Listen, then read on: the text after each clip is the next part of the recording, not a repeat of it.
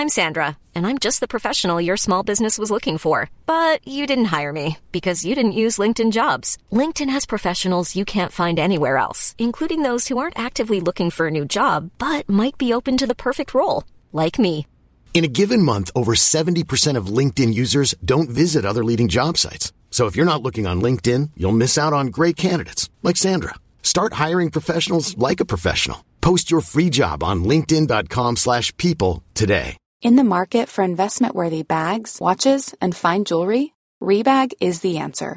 Rebag is a luxury resale platform where each piece is carefully inspected by experts to ensure quality and authenticity. Use Rebag to buy and sell finds from the world's top brands, including Louis Vuitton, Chanel, and Cartier. Head to Rebag.com to get 5% off your first purchase with code REBAGNEW. Shop today at Rebag.com. That's R E B A G.com. And use promo code REBAGNEW for 5% off your first purchase. One size fits all seems like a good idea for clothes until you try them on. Same goes for healthcare. That's why United Healthcare offers flexible, budget friendly coverage for medical, vision, dental, and more. Learn more at uh1.com. Hello, my loves. Welcome back to another episode of Unfollowing Mum. Now, on today's episode, you have just got me, and it's going to be a slightly different episode. I want to talk to you about some of these symptoms and the things that you may experience that you didn't realize were a part of your trauma. Now, heads up before I go any further with this episode, I want to make it crystal clear that absolutely none of the things I am discussing in this episode are diagnostic. They're simply not. However, I do think that they are shared lived experiences that so many of us who have experienced complex trauma will be able to relate to. And I, in particular, find it really helpful to be able to understand the reasons that I do the things that I do, to be able to identify the behaviors that I exhibit and be able to look at them and go, huh, that's because of my trauma. How can I navigate that so that it doesn't impact me and those around me negatively? And truthfully, I find it fascinating to understand how much trauma affects us. It's widely accepted in the medical and psychology communities now that trauma has a physiological response. There are constant studies that are popping up all the time, new ones every day, that show a clear link between trauma and physical responses. And it can be for so many different things, from stomachache all the way through to carpal tunnel. So there really is a link there. And there are so many things that I think we pass off as just being a bit quirky, or often worse, us saying, oh, we're weird or there's something wrong with us, when in fact that's not the truth at all. This is a response to your trauma. Now, as I go through the episode, you might also recognize that a lot of the symptoms that I talk about are also linked with neurodivergence. I have friends who are diagnosed with ADHD who share some of these symptoms and will often say to me, Are you sure you don't just have ADHD? Like, this is the same kind of thing that I do.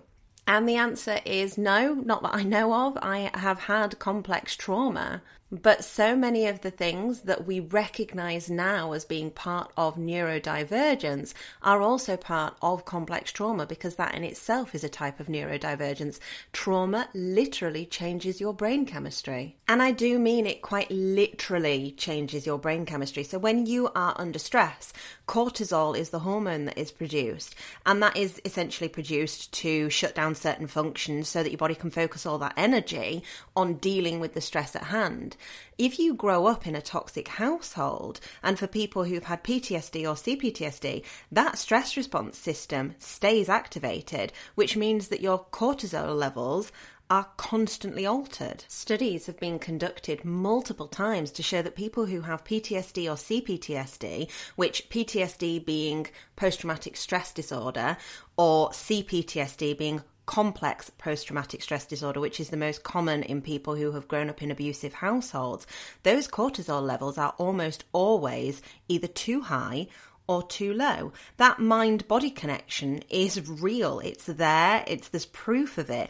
And when you are suffering mentally, your physical wiring is short circuiting that prolonged exposure to all those changes, especially in a developing body, that unbalance constantly It's bound to have some physical symptoms at some point.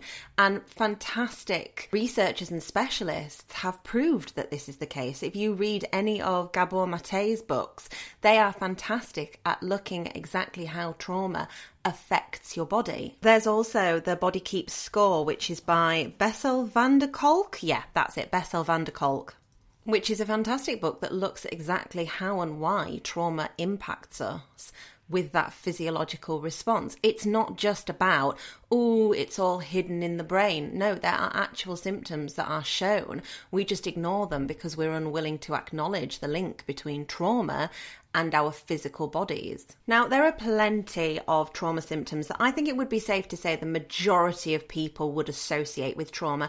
Things like flashbacks sleep disturbances, you know, where you're waking up in the middle of the night or you're really struggling to get to sleep, insomnia, that kind of thing a low self esteem or a really harsh inner critic. When you think about how trauma is portrayed in the media or in movies, we often think of PTSD, usually from a soldier or somebody who has been in a terrible experience, but it's a one off experience. And the difference with complex trauma is that it's a continual thing. For complex trauma survivors, it's not just an event, and that's not to diminish PTSD, that is horrific in and of itself. But the difference between the two is that one usually is centered around an experience or an event, whereas complex trauma is something that has been sustained for an extended period of time, like childhood trauma. And that does not necessarily mean that if you have experienced childhood trauma, you have CPTSD. But for a lot of people who have experienced childhood trauma, they do have CPTSD. And those flashbacks, those memory lapses, that distorted sense of self, all of those things are very real experiences for them in the same way that they would be for someone who had PTSD. But we often think of these symptoms in this really dramatic way. You know, you think of the soldier who's come back from war who sleeps with a gun under his pillow and jumps at his wife or partner because, ah, it's all so stressful and he hears a bang and goes into some kind of psychotic break it's not the reality of what it actually is like living with these things. Don't get me wrong, it can be, absolutely, and that in itself is absolutely horrific. However, we have this very one dimensional idea of what trauma and PTSD or CPTSD will look like, and that's not the reality for the majority of people who are experiencing CPTSD symptoms. How many times will you have said to somebody, Oh, actually, I have a lot of childhood trauma, and they'll have gone, Oh, right, was mummy not nice to you? Or been really dismissive of it, or just a bit awkward about it because they don't know what that actually means. And when you're an adult, it's, Well, you should get over it. And as I said at the beginning, it's so much more complicated than just getting over it or just working through it with a therapist or any of those things because that is a literal change to your brain chemistry. It's a bit like saying to somebody who is autistic or has ADHD or any other kind of neurodivergence, oh, you should just get over it and just change. It's not the reality. And it's super invalidating and dismissive. So, yes, when we think about trauma and we think about PTSD or CPTSD, we do think about those big flashbacks, the horrific nightmares, the low self esteem, maybe even drug use or substance use. We might think about violence in all these extremes, but there are some really niche things that I think are really interesting that I know I've experienced myself on more than one occasion. So, take for example, one of the things that I have noticed about myself and that I have noticed when speaking to clients and speaking to other people who have experienced CPTSD is clumsiness, especially if I am in a triggered state. Now, that might not sound like a big deal, and it's not. It's one of the real minor ones. Don't get me wrong. If I could trade out having just clumsiness for the horrendous nightmares that I get when I'm really triggered, then yeah, I'd trade it out in a heartbeat. It's not a big deal, but it is quite interesting. When I have been in a particularly dark mood, or I've been depressed, or I've had an argument with my spouse, or something has triggered that fight or flight response in me and those increased cortisol levels, I become really clumsy. In fact, in my day to day life, I am a very clumsy person, and that's often associated with trauma or neurodivergence. Something that I never knew. I'll give you an example. A couple of weeks ago, I'd had a really big row with my spouse and I was feeling really, really triggered. It brought up so many emotions of abandonment, it brought up so many stress responses. It just really put me in a bad place. And I was trying to do the dishes and I dropped a plate completely out of the blue. Not a big deal. And then I dropped one of my favourite cups. Again, completely out of the blue. And I wasn't doing anything different to what I would normally do, but I was in such a triggered state that my brain was just not functioning at all. And I'd become so clumsy. I've I've this week got bruises on my legs, on my arms, I've even got one on my head, and I've got no idea how I've done them. But when I was doing some research on CPTSD, one of the things that came up was clumsiness. And when I was looking into trigger responses and how we respond to different things, one of the quirky things that came up again was clumsiness. And it's linked to the fact that our brain is so busy trying to disassociate from the stresses and so busy trying to cope with the stress that we just don't have the normal functionality that we would have if we were in a good space. Which makes sense when you think about it. It all adds up it kind of leads me neatly into a couple of other things that are common trauma symptoms that actually I've never really acknowledged as trauma symptoms. One of them being that brain fog, which is linked to that clumsiness. It's where that, that fog just descends on you and you feel so disorientated. Have you ever experienced that? I know I have you can be midway through a conversation and then suddenly it's like your brain just goes, you know what? No. And you struggle to retain that information. We talk about short term memory loss being a really common symptom of CPTSD, PTSD, trauma, depression, all these different things. Because when your brain is so busy trying to fight off that stress, producing those extra hormones, hasn't got the capacity for other things. But brain fog in particular, I find can be really frustrating. I could be halfway through a sentence and then all of a sudden it's like my brain's just gone, no, we don't, no, we don't feel like finishing that or I find that when I am in a particular traumatized state, one of the words that's quite commonly used to talk about this is when you are activated, and I'll be honest, it makes me feel like a Power Ranger, and I'm not really keen on the the word itself, but it does. It makes me feel like I'm activated, uh, like some kind of Power Ranger supervillain who's been activated from its sleep. I'm not a fan of it, but that is what you would call it if you were in a particularly trauma triggered state, activated state. But when we are feeling that way and we are dealing with times of high stress, especially if you have had traumatic experiences and you have CPTSD, those brain fog moments feel really heavy and really deep and they can switch on at the most bizarre moments. And it comes down to things like missing appointments or forgetting what I'm doing or what I'm meant to be doing, all of these different things that are really frustrating. And also with complex trauma, you have this really heavy inner critic at the best of times. So when you are in that trauma enhanced state and you are feeling really triggered and you're experiencing all these symptoms, it becomes a vicious cycle because you start to internalize it and tell yourself that it's because you're stupid. Uh, when I dropped the plate and then dropped the cup straight afterwards, my brain instantly went to, oh my god, I can't do anything. I'm so fucking useless. I'm so awful. Why would anyone want to be with me? And it spirals to this really, it's called rapid thinking actually. It has its has its own little name. And it's when that inner critic goes into like hyperdrive and you start to internalize everything and you make these mountains out of molehills, which again, is re traumatizing because you've always been told by your toxic parent that you're overly dramatic that you you just oh you inflame everything. You you make this so much more dramatic than it needs to be.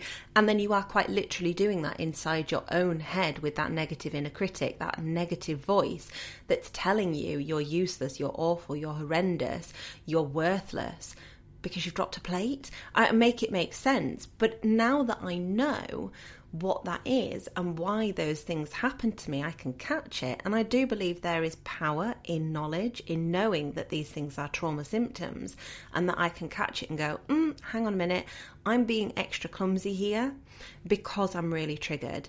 I'm being extra clumsy here because I'm in a high state of stress. This is part of but the experiences that I've had growing up. This is part of who I am. I'm not going to beat myself up for feeling this way. I'm not going to be unkind to myself. I'm going to catch that inner critic and say, hang on a minute, miss, you can back the fuck off. And I'm not great at it every time. I don't think anybody is. I don't think anybody has the magic wand that is all of a sudden like, okay, no, we don't have a negative inner critic that's mean to us anymore. But you can definitely dull that voice by catching it and by saying, mm mm, we're not going to sit in that mind frame and allow ourselves to be bullied by ourselves. And what's interesting is as I'm recording this and I'm listening back to it, I'm thinking, well, these seem like really minor things that are kind of little quirks that are not really a big deal. But actually, when you add them together and you can see the cycle building of these small things that are a bit quirky, a bit different, and then that negative inner critic that builds and those rapid thoughts that start to come, you can understand how you can very quickly go into a trauma cycle and how you can really push yourself into a depressive state.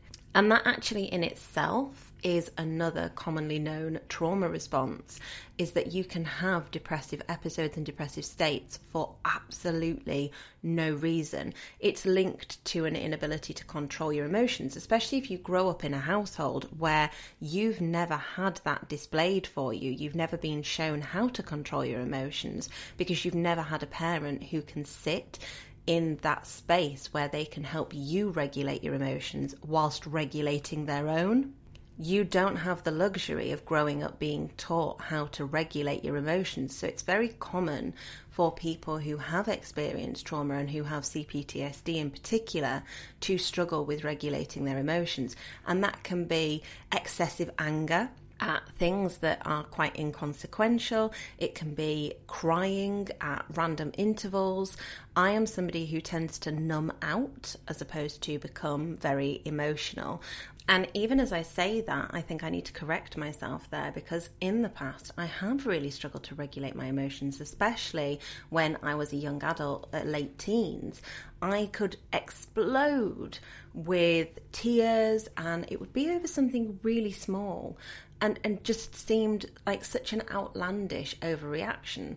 But the truth is, it wasn't an outlandish overreaction to me because this is always continually bubbling underneath the surface. And you can see quite clearly how this feeds into a toxic parent's ability to say, well, you're such an overreactor because it does seem like an overreaction, but you are carrying so much trauma all of the time that these are not overreactions at all. These are responses to trauma. And when I think about how I regulate my emotions, it's kind of like if you think of road rage, it seems like such a strange thing to start screaming and shouting at, and yet so many people do find themselves in those positions. It's a very similar feeling of having this big emotion in there for what might seem like something that isn't really a big deal, or for what might seem like something that is an everyday occurrence that would, for other people, perhaps be a conversation, might be a bit of a tiff, but actually becomes a big deal for you.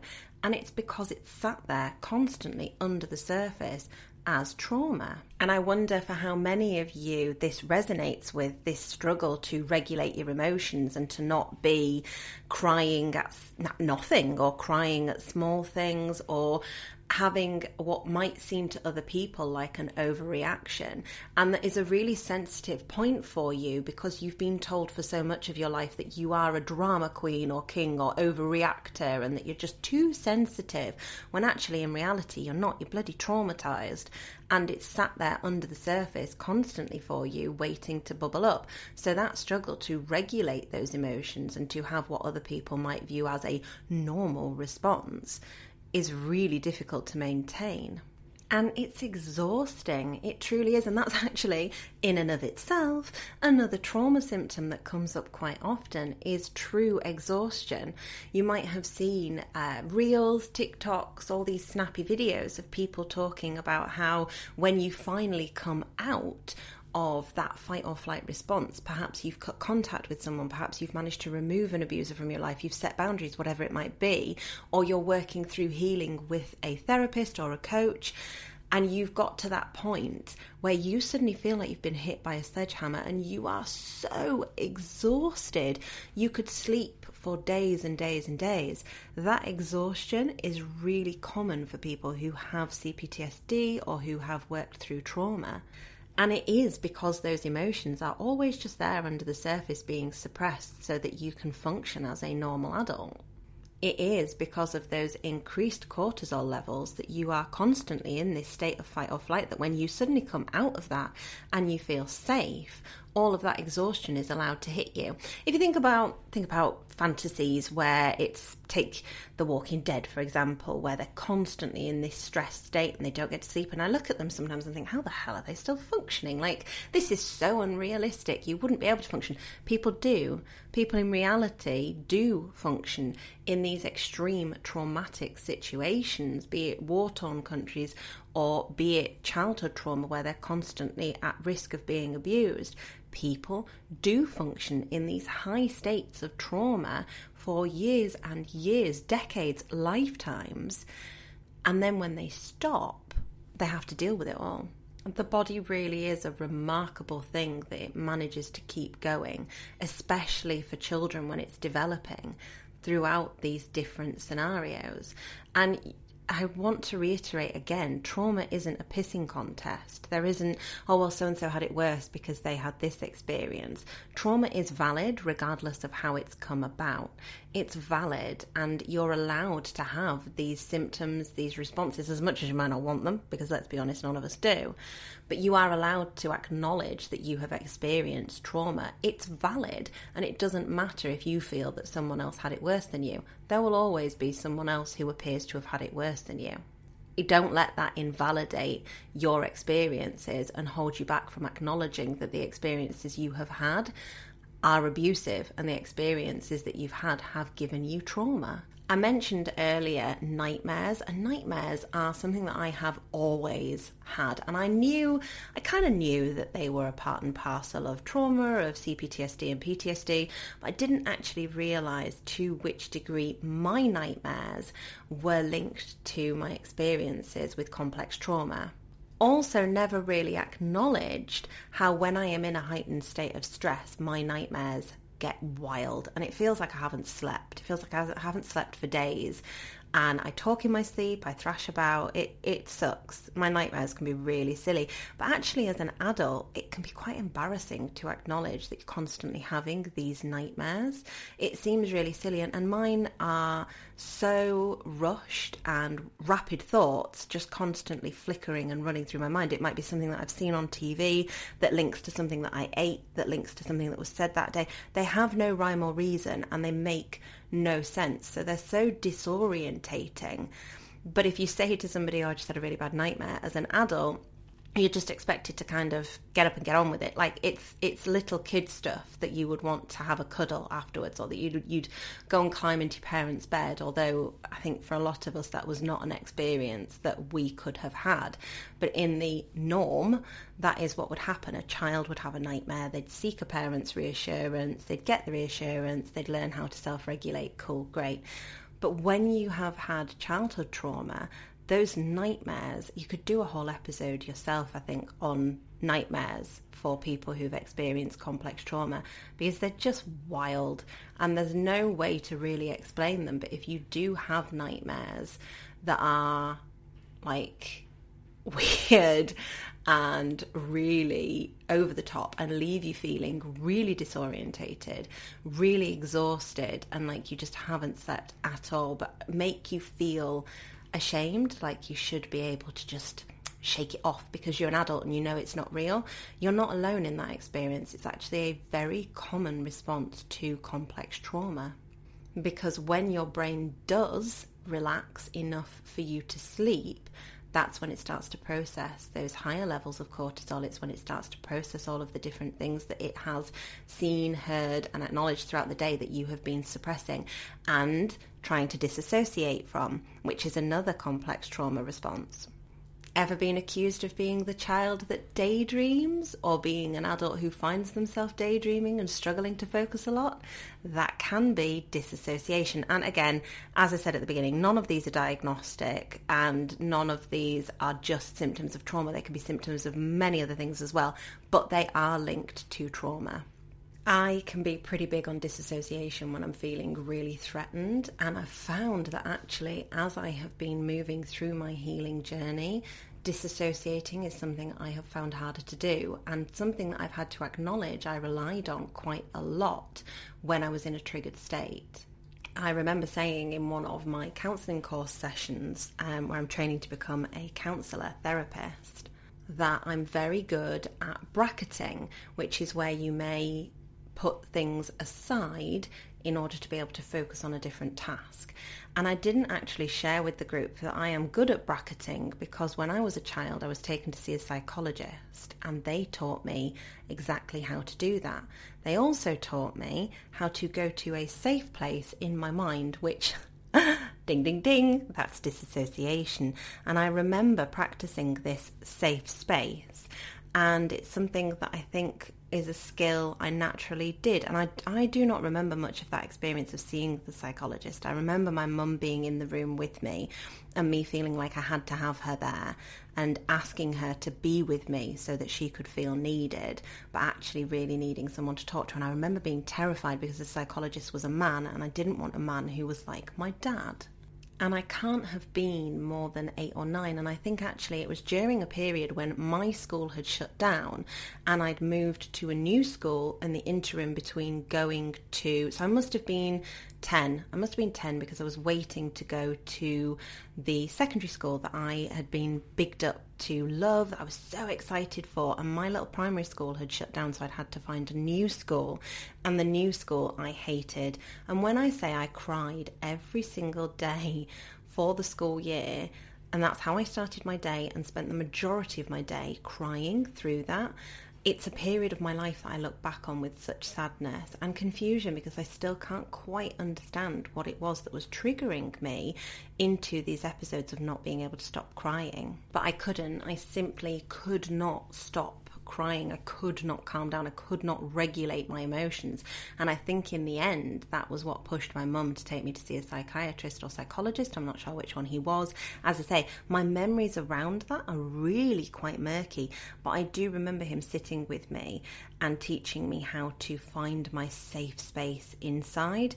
And a part of that I developed into disassociation. It wasn't just finding a safe space. I would go there when I was triggered, I would go there when I was upset, I would go there quite a lot. And I also remember, oh, I'd forgotten about this, but I do remember when we first moved to, well, I say when we first moved, we moved when I was about nine, and I now own the house that we moved to when I was a child.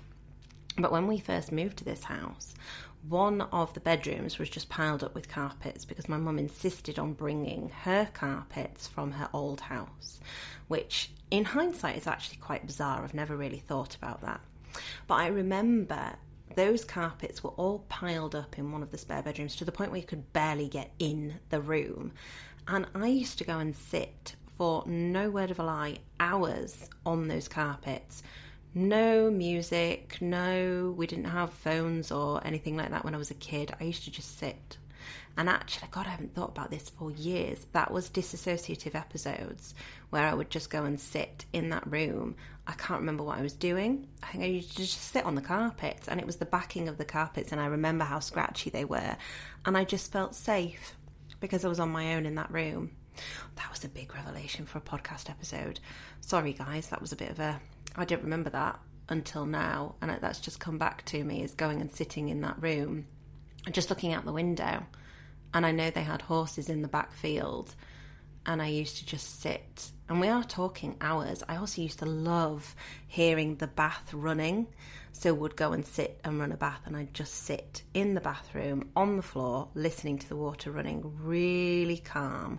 And if anybody disturbed that the jumpiness which I'm going to move on is another really common symptom of trauma and jumpiness is something that I found all throughout my life, I'm really easy to make jump. It doesn't particularly bother me. I know for some people they find it really stressful and it puts them back into that phase where they were perhaps physically attacked or assaulted. But for me, it just seems to be a natural jumpiness, especially if I'm in a particularly triggered state. And I remember discussing jumpiness, and then another one which is holding your breath. That's a common, or forgetting how to breathe, which is a common trauma response, or struggling with your breath, struggling to take a deep breath. Now, this isn't one that I've experienced personally, but it is something that I know I spoke to Elspeth Vanderhol about on one of the podcast episodes, which you can go back and listen to. She would say that as a child, she would hold her breath to the point where she was passing out and then be accused of doing it for attention. It's a common trauma response for CPTSD that I did not realise. Uh, again, it's not something that I in particular experience. I do feel breathless, but I link that to anxiety, which so many of the things that you note as trauma responses are also noted throughout anxiety, throughout neurodivergence, as I said before. So a lot of these things could be either or, but that one in particular, holding breath and struggling to remember how to breathe, is quite an interesting one. And it all links back to the brain not really being able to hold space for everything all at once. And you can see how every single one of these things feeds into this negative inner critic, who then becomes this rapid thoughts of negative thoughts and this spiral. Because as an adult, saying to somebody, oh, I've forgotten how to breathe or struggling to breathe, feels so silly and feels so ridiculous. I've spoken to people before who've had these experiences, and it feels really shameful to say, I, I struggle with my breathing. Like, how can I be so stupid as to struggle with breathing? And it's not stupidity at all. It's because the brain doesn't have the capacity to go, yeah, we're going to do all of these things all at once whilst we're being flooded with cortisol. Thanks very much. It's just not reality. Another one that I do get quite often is random chills. Um, you hear people say, "Oh, it feels like somebody just walked over my grave." Have you heard that saying before? That's one that I experience fairly regularly, and it's not necessarily a trauma thing. It can be plenty of other things. But if you are in a particularly triggered state and you are suddenly cold for no reason, the temperature hasn't changed, and in particular, hands and feet being cold is really common when we're talking about trauma. And when I am in an argument, my hands, my feet are so cold and it's because blood is flooding away from the hands and the feet, the extremities, because you're in fight or flight response. And where we think about our bodies being these amazing machines, they truly are in the way that they keep us going throughout all of these traumatic experiences and throughout this trauma, whilst they're so busy trying to just cope with everything. But with CPTSD, because you have been living in that trauma for so long, that fight or flight response sticks.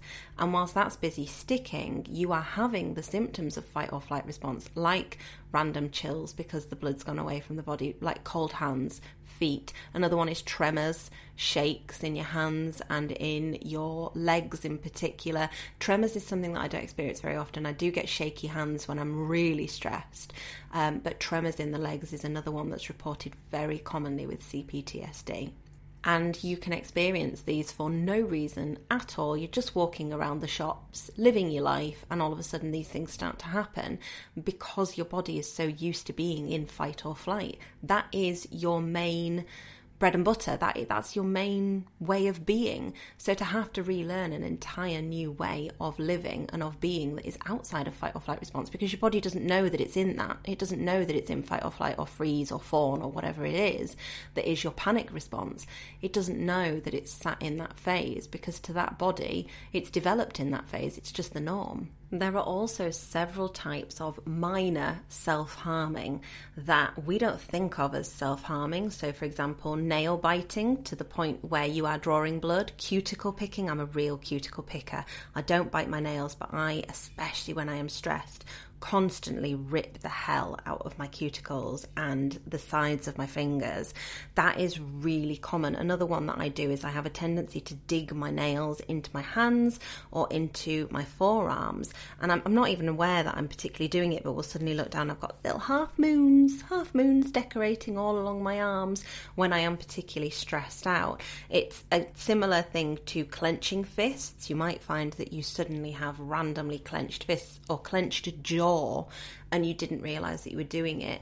Again, shoulder pains, back pains, they're really heavily linked to trauma because that's where we hold the trauma, where we are physically tensing our muscles without even being conscious that we're doing it and it's something that massively impacts how our physical well-being is in terms of where our mental health's at when you are more stressed those aches those pains that you feel is because your body is bunching up ready to run ready to flight or fight I also find quite often that when I'm digging my nails in, it's a subconscious distraction away from whatever is distressing me because that little pinch in my skin, I'm feeling like, okay, now I'm focusing on that now. My brain's too busy focusing on the fact that something's digging in or something's irritating it along there. You see, when I was a child, actually, God, I'd forgotten about this as well. I used to scratch the backs of my hands to the point where they would bleed. God, I'd completely forgotten that. I remember having two little lines on my hands where I'd scratched the skin raw because I was so agitated. And a lot of you listening to this might be thinking, God, these all seem neurodivergent. You know, these are all things that we're taught are common in neurodivergent children. And yes, they are, but they're also common with trauma. And this is where the difficulty lies in deciphering between what is trauma and what is neurodivergence because it's so difficult sometimes to differentiate between the two because when you have experienced complex trauma, it is a type of neurodivergence because your brain chemistry has been altered. It is no longer a neurotypical brain that you are dealing with. You're almost fighting against your own noggin. And this is why we see so many things like eating disorders. I'm a big restrictive eater, and it's not an intentional thing, it's just simply that when I am in a high state of stress, I tend not to eat very much. And for some people, that goes the opposite way, they tend to eat more. But that kind of disordered eating is very common with trauma responses because it's a bid for control or to make yourself feel better. I know as a child in particular, I was a very large child, which my mum would then use to control or use to manipulate situations. I remember her telling me when I was 12 that if I dieted down, I could get my belly button pierced, which is what I, I did. I obsessively dieted down to, you know, we're talking eating maybe one salad sandwich a day and then having a, a slim fast shake um, for breakfast, if anything. And I still have those pa- patterns of disordered eating because it's something that I'd always done and something that I still struggle with if I'm in a high state of stress where I, I'm just not hungry and I don't particularly want to eat and it's a way of controlling i guess the things that are going on around me as if I'm, I'm, not eating. I've got something within my control and that in itself is an eating disorder type thinking. But you can understand how these types of thinking all get linked together. It all comes back to how we were raised whether we were shown how to self-regulate and whether we had a parent who had the ability to regulate with us and whether or not we experienced trauma for whatever reason. And you might listen to this and think, well, I had a really difficult childhood, but I don't experience any of this and I don't relate to any of it. You might relate to all of it, and you might only relate to the odd bit. But it's important for us to note that when we talk about childhood trauma and we talk about difficult childhood experiences, they are not necessarily the same thing. You can have had a really difficult childhood without having trauma, and you can have really awful experiences without having trauma. What I will say is people who have had experiences in childhood that are traumatic or even that are difficult experiences through childhood but they wouldn't have been diagnosed with complex trauma, they are more likely to experience trauma in response to things that other people perhaps would take more in their stride. Things such as a breakup, infidelity, loss of job, loss of friend, loss of sibling, any of these things that for the majority of people might be really hurtful, really damaging. For somebody who is a childhood trauma survivor, is more likely to be re traumatizing. Which is why, so commonly, when we look at therapy, we look back to look forward. So, whatever you're dealing with right now, especially if you have experienced childhood trauma, may be affecting you in such a way because of your childhood trauma and because of the way in which you react to things based upon that trauma. So, you may have heard on previous episodes, we've talked about how common it is for people who have experienced childhood trauma and abuse at the hands of a toxic or narcissistic parent finding a spouse or partner who behaves in a very similar way to that parent it's so easy to look at that and go, well, all these people around me think I'm the problem. I must be the problem. They can't all be wrong. When in fact, the problem is the fact that your brain seeks out what feels like home, and home was a dangerous place. On a final note, before I let you go, I have one last weird trauma thing that I have recently discovered a link to. And this is because last week I went and had a cortisone injection, not to be confused with cortisol. Um, I had a cortisone injection in my wrist because I have developed carpal tunnel. And I just assumed that this was just a normal thing. I developed carpal tunnel, you know, I'm in my mid 30s, I type constantly, I work in social media, I'm an author, all of these different things that I do where I'm using my hands constantly. makes sense that I get carpal tunnel. And somebody who is a psychologist sent me a link to studies that have shown there are links between carpal tunnel and childhood trauma. and I think that is the perfect end to the episode. I really wanted to do this episode not just so that you could reflect on some of your own trauma responses and triggers and look at things and say, oh, actually, no, that's not me being crackers, that is a trauma response, but also so that you could understand the impact that trauma has on you and why it is not your fault if you have these responses. It is your responsibility to manage it, the same as it is my responsibility and has been to navigate that and educate myself on, on why I have the responses that I do but it's not your fault that you have these responses, and it's not your fault if you notice any of these things within yourself. In fact, actually, it's trauma, and it's okay to acknowledge that that's trauma. As always, guys, thank you so much for listening. I will speak to you again next week. Bye.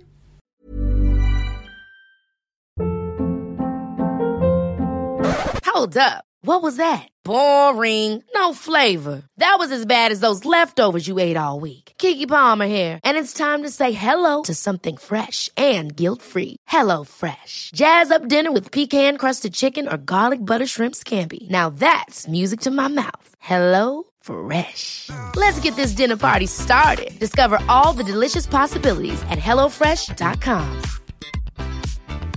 Hi, I'm Daniel, founder of Pretty Litter. Did you know cats tend to hide symptoms of sickness and pain? I learned this the hard way after losing my cat, Gingy. So I created Pretty Litter, a health monitoring litter that helps detect early signs of illness by changing colors, saving you money and potentially your cat's life. Pretty Litter is veterinarian developed, and it's the easiest way to keep tabs on your fur baby's health right at home. Go to prettylitter.com and use code ACAST for 20% off your first order and a free cat toy. Terms and conditions apply. See site for details. Planning for your next trip? Elevate your travel style with Quince. Quince has all the jet setting essentials you'll want for your next getaway, like European linen, premium luggage options, buttery soft Italian leather bags, and so much more. And is all priced at 50 to 80% less than similar brands. Plus, Quince only works with factories that use safe and ethical manufacturing practices. Pack your bags with high-quality essentials you'll be wearing for vacations to come with Quince. Go to quince.com slash pack for free shipping and 365-day returns.